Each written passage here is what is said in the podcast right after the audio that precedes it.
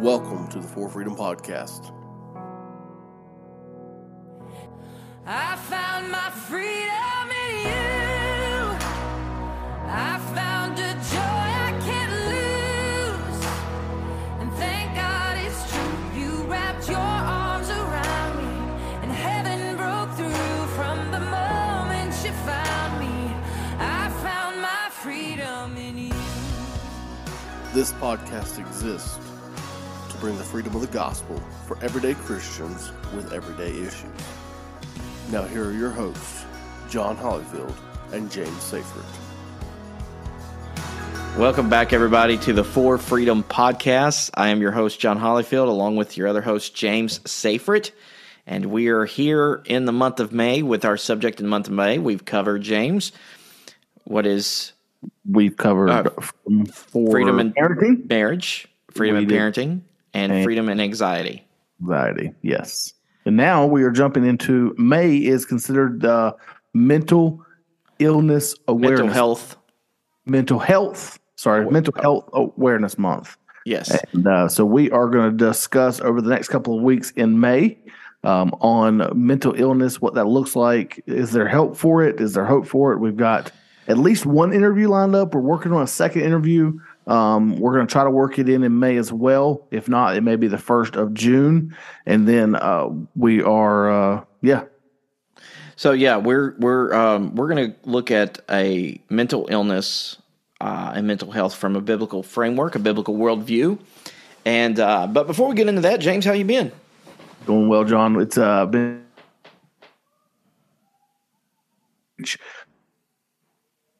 and I'm preaching this coming Sunday on Mother's Day um, for our families, for our being able to honor our parent, our moms that day. Uh, we've got graduation Sunday coming up. Um, our we just filled up, John, our camp for our youth. We have all of our camp spots filled. Um, we've got four teenagers that um, don't really attend our church regularly signed up. I had a parent last night come to me, and uh, they've been coming to youth for the last couple of weeks and uh, just enjoying it. We've been talking through um, worry a little bit on uh, on Wednesday night with youth, and uh, she said they've been enjoying it, and so they are planning on coming to camp with us. And so it's a great time for us to be able to um, influence them a little bit. And uh, just finished up our football season. We finished three and five, and uh, was able to honor our football players last week. And so it's been been fun. And coming to the close of our school year, my kids have I think twelve days of school left, and so they're getting ready for summer break. We'll be going to New Orleans in June for the convention, and uh, got a, just such a busy summer. Uh, our summers are always slam packed, and so we are looking forward to it and spending time with some with our family and with our teenagers, and so it's going to be great. John, how about you? Uh, been doing good. Uh, April we had birthdays in our in our house in April, so did a lot of things there. And uh, the church has been doing well, and they just voted to take me on another day. Many of you guys know that I'm bivocational.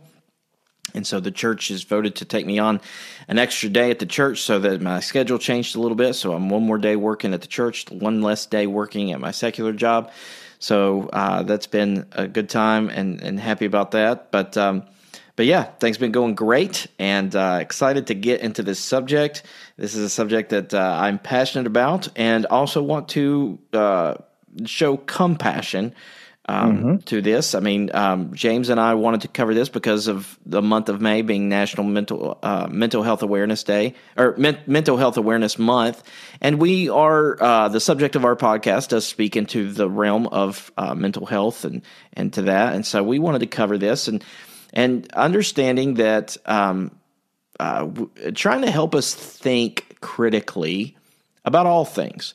We should think critically about all things, and and and and especially this. And I feel like this is probably the one area where you find a lot less people willing to think critically in, and um, and we are by no means people who uh, totally say that people don't struggle with mental issues uh, at all. Uh, we we in fact our desire to become biblical counselors are very much in the vein of of understanding that that people struggle with with things like this. So um, where are we going to go with this? Uh, we'll see. This could be a little bit of a mess, but we're going to try to jump into it. Um, I have Yeah. a couple of articles in front of me that I want to look at. I want to start off with this is an article. This is not a biblical worldview. I want to sort of discern a little bit of a biblical worldview with their with a secular worldview.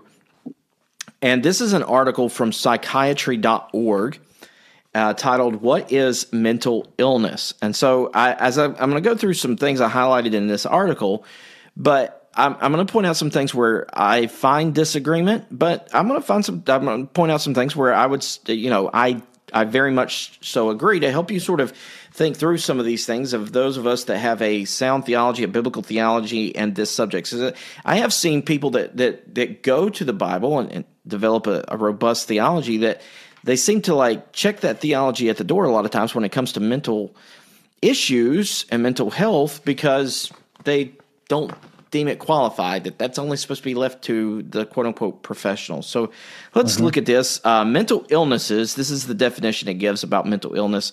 Mental illnesses are health conditions i sort of highlighted that word health conditions involving changes in emotion thinking or behavior or a combination of these. Mental illnesses can be associated with distress and or problems functioning in social, work, or family activities. And uh, I think this is interesting because this is important to remember um, of the ideal, I, the idea that is coming here. The concept is that what you're, what is being pushed, and what you, they're wanting you to accept is that mental illness. It's called an illness.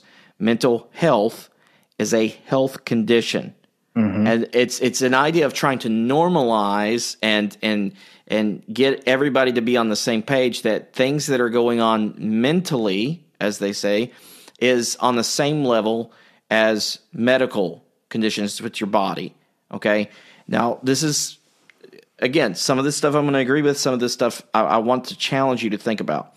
Uh, it also says mental illness is a medical problem just like heart disease or diabetes. Okay, I want to refer. There's a uh, a guy who is in the biblical counseling world. He's a medical doctor. His name is Dr. Charles Hodges. Uh, Dr. Charles Hodges wrote a book called Good Mood, Good Mood, Bad Mood, and it is a book that sort of uh, looks at the subject of bipolar disorder. He writes in here as a, as a medical doctor, he says that a definition of disease, a medical medical medical illness, is this. Here's the definition: a pathological change in the body must be objective. A disorder of structure or function that produces specific signs or symptoms that affects a specific location and is not simply a direct result of physical injury. That is the definition of a medical ill- illness. Now, understand that definition. A pathological change must be objective. Underst- uh, basically, this it is a change in the body that is obstructing things, that is disordering things, that you can run an objective test and discern right? You can take a blood culture, you can take a blood sample, you can take a what they call a lot of times biopsy, and you can determine objectively, mm-hmm. hey, this is what's going on. Now, now that's the definition of a medical illness. Now, the Surgeon General says that a mental illness is difficult to diagnose because there is no pathological change in the body. Now, what I'm trying to say is this the thing we have to be careful of, uh, being listen, I'm uh, using the terms. I'm not wholesale rejecting. Don't. Uh, we need to be careful of and very and thinking through. Is that when it comes to the medical illness and the mental illness, is there a pathological, objective reason that we can point to for the illness, for this, for the the quote unquote uh, disordered thing that is going on. And when it comes to what has been wholesale accepted as mental illness, the majority of the time there is not. And I want you to think about that. I want you to think about that. Uh, they, they go on to decide mental health involves effective functioning and daily activities resulting in productive activities, healthy relationships, ability to adapt to change, and cope with adversity. Here's, here's a little bit of pushback on that, James. A little bit of pushback. Here's the pushback. What's the objective standard of who decides what's normal in these three areas? Productive activities, healthy relationships, the ability to adapt to change and cope with adversity. Well, either that person or the doctor. But what objective standard are they using to determine what is normal? It it's what the, their their own idea of it. It's their own reasoning. Exactly. Yeah. And so this can be very concerning to me because it's not objective. It's very actually subjective. Yeah. And quite honestly, I think if you study this subject as it's gone through history, you find that this has changed a lot as times have changed. Yeah. What used to be considered productive Productive activities, No longer. very, very different to now than what is considered productive activities. What is used to be considered healthy relationships may not be considered healthy relationships anymore. Um, ability to adapt to change and cope with adversity, very interesting too. Mental illness refers Now, collectively. The- go ahead, James. The only, yeah. Change and cope with adversity.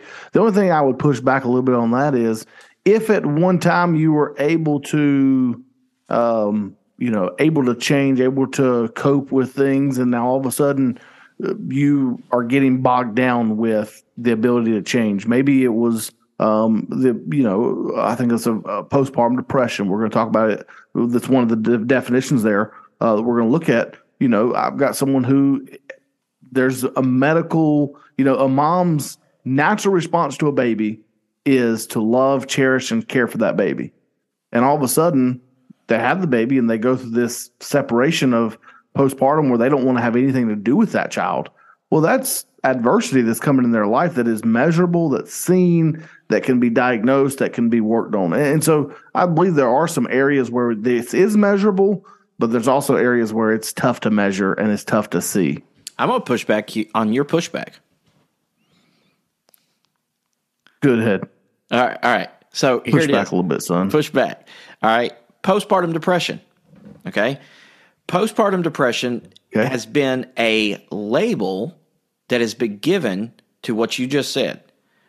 A lady has a child and experiences a flood of emotions, emotions that would seem like this is not normal. Why am I having these thoughts?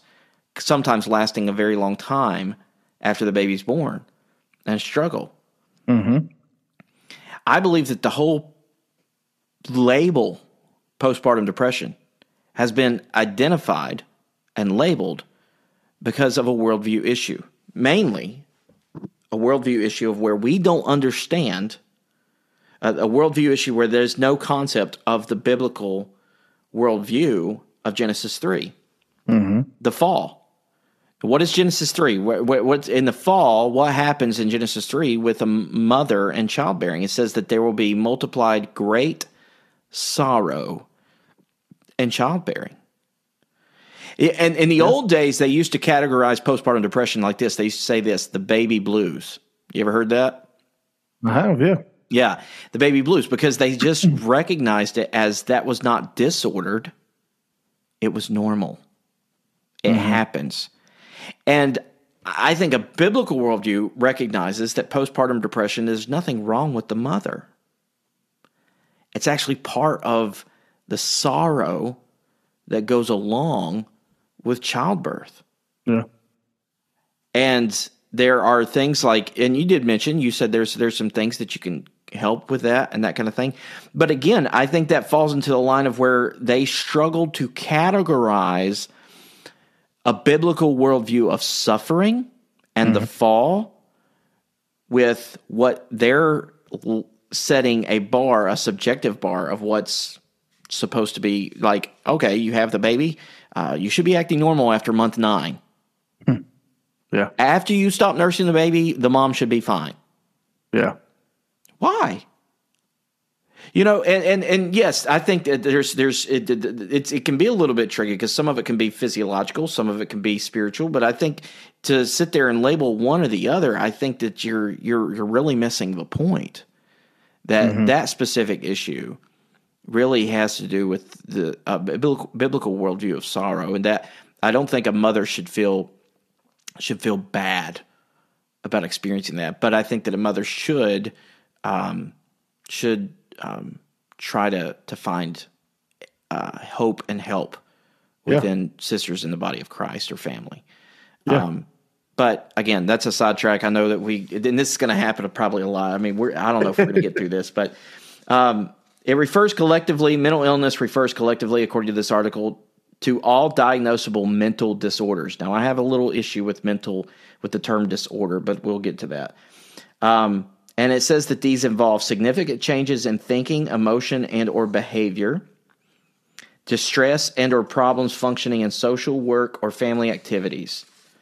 And again, I, I, my pushback is this: who's who's objectively saying which what's normal? Yeah. You know, don't you think that even what may be normal in this uh, region of the country would not be normal in another region of the country or even the world. It says that mental health can be influenced by physical health. Now, I totally agree with that. I totally agree with that, James. Mental health can be influenced by physical health. There is there is a mind body connection that is actually that's part of a biblical worldview that God created us body and soul. Yeah. Uh, mental illness is a medical. They reiterate that again, hit it again. Mental illness is a medical condition, just like heart disease or diabetes. And here's my pushback. Just just listen, here's my concern. Can you unequivocally diagnose heart disease? Yes. Yes. Can you take yeah. blood tests and unequivocally diagnose diabetes? Yes. When you look at what is known as the diagnostical and statistical diagnostic and statistical manual, which they've had five editions so far and continue to work on the others, what the criteria they use, their standards of diagnosing these things are not pathological. They're, it's not a, pa- a, medical, a scientific pathology. It's very subjective. Mm-hmm. It's very up and down and it changes every time. So to equate the two, heart disease, diabetes, and some of the med- mental Ill- illnesses, as they say, hmm. I, I, I just I, I I want you to think about that critically. They they had this line too. Three fourths of all mental illness begins by age twenty four. I thought that was just an interesting thing. I just hmm, I wonder why.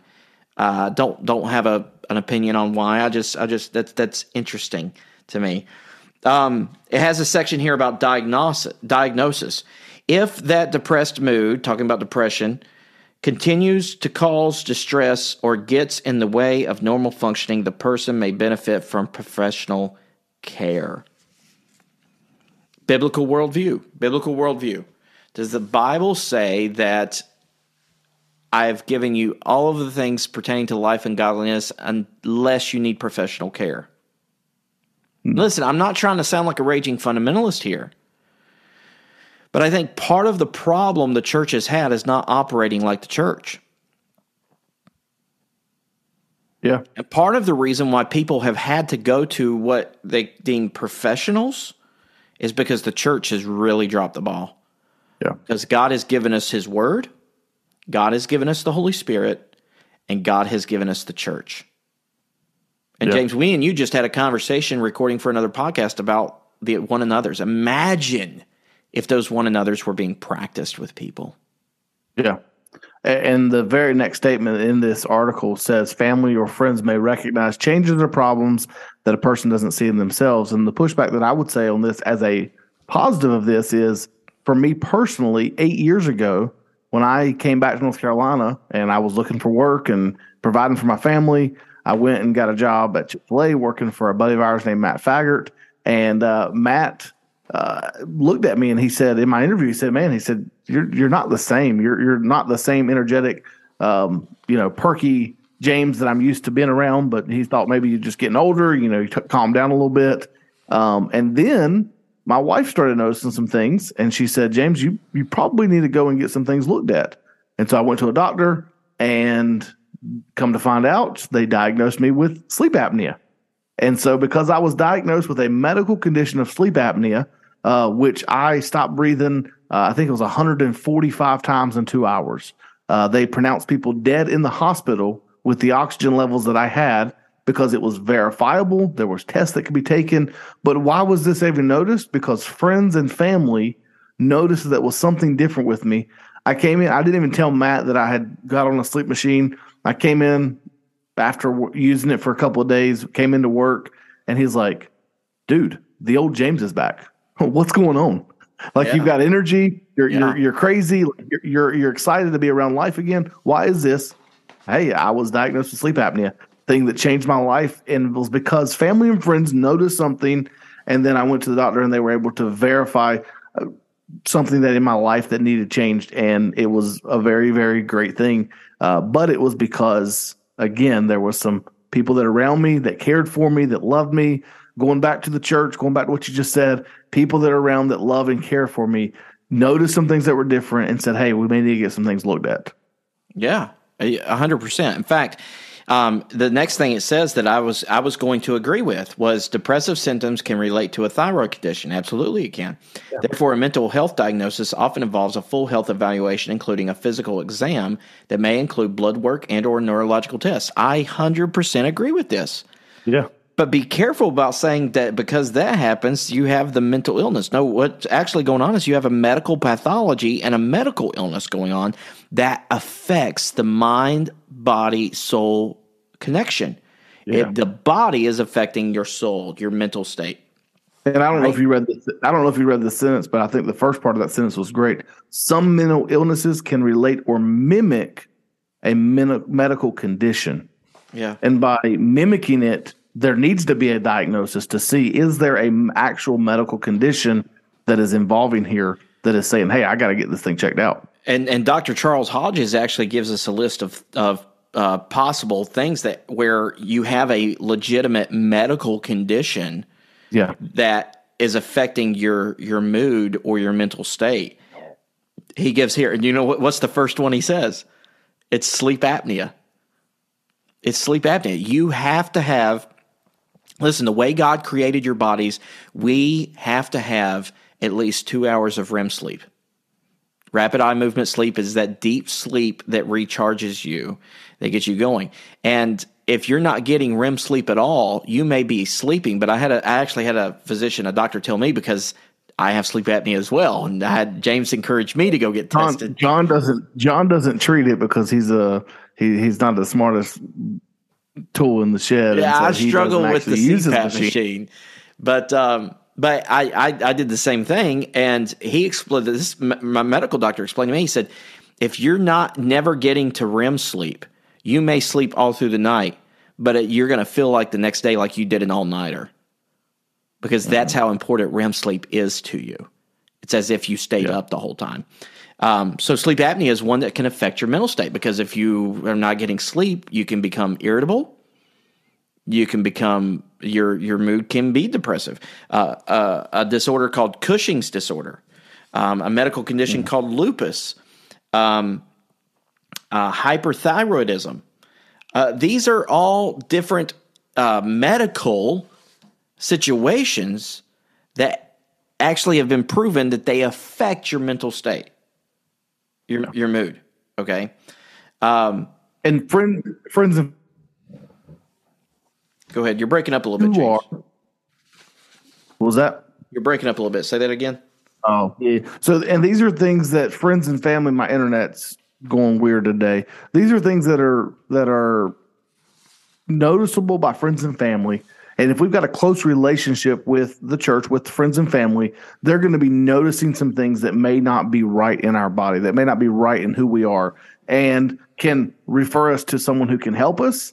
And then that person can say, hey, you may need to go and see a professional. You may need to go see your medical doctor about this to to get this thing under control. They may uh, be able to diagnose it a little bit better um, in your area and in your life. Yeah.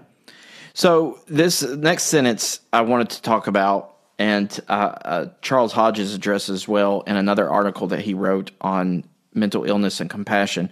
Um, it says the stigma around mental illness and treatment prevents many people from seeking needed treatment. I, I don't disagree with that. In fact, Charles Hodges addresses the subject as it is as it pertains to the church, and he writes this. Dr. Charles Hodges, he, sa- he says the central thought is that the church as a whole stigmatizes those who have been diagnosed or labeled with mental illness as defined by the DSM. We are told that a smaller part of the church wants to ascribe all such labels as uh, to the sin of the struggler. And I, so I want to address these two because I, I agree with that. I think that the there is a problem with the stigma of this. A stigma is sort of like a a uh, marker marker or identifying marker that uh, can sort of embarrass, sort of like the scarlet letter of the old uh, novel, um, and it stigmatizes someone. And I agree that's a problem. Now, here's where I'm going to give some pushback to the secular uh, mental health community, and that is this: they need to own up to their own problem of stigmatizing this. Now, after I say that, let me go back to the church. The church has got to do better as well Right. church, yes, and James, me and you especially in the backgrounds that we've come from out of fundamentalism, have seen how the church has stigmatized this and done very, very a whole lot of damage in this area. But I think that while the church needs to work at this, and has been, I also think the medical community or the, the mental health community actually, uh, men, uh, psychiatry, psychology, that world does it as well. I think it stigmatizes. When you put the label of disorder on someone, you have just stigmatized them because now you have labeled them. There's something wrong with them.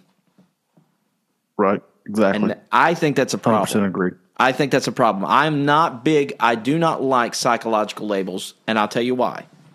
The reason I don't like psychological labels is twofold. The reason I don't like psycholo- psychological labels is because, as a Christian with a biblical worldview, I believe it becomes an identity marker that now they are viewing their identity. I read this in a booklet, I think it's by our friend Christine Chappell, and uh, said this.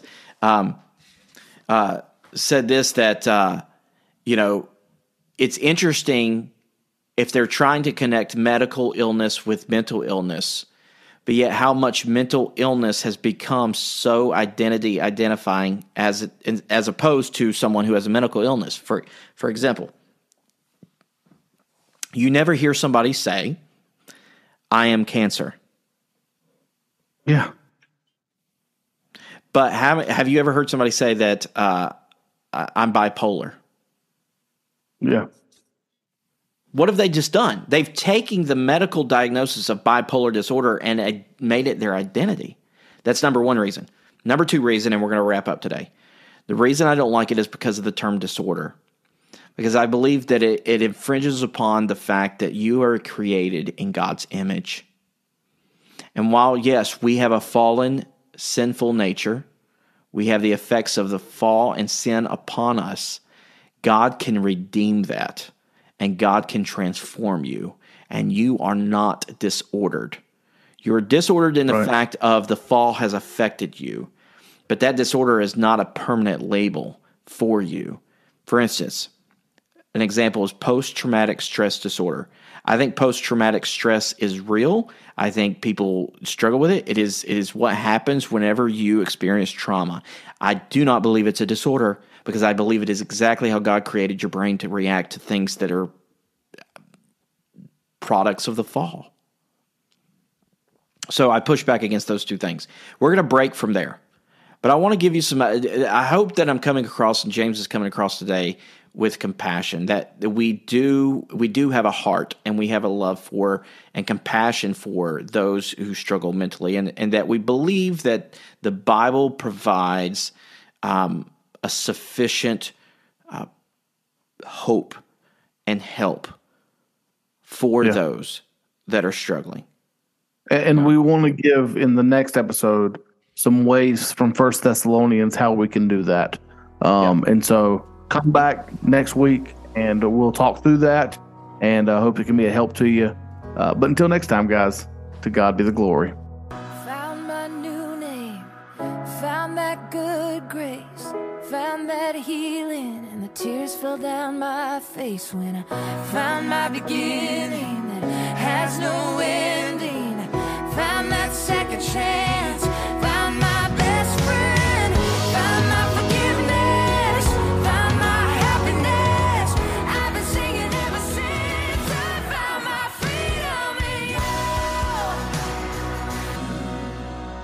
Thanks for listening to the For Freedom Podcast. If you enjoyed the content of the podcast, please do us a favor by liking, subscribing, or sharing the podcast on whatever podcast platform you listen to.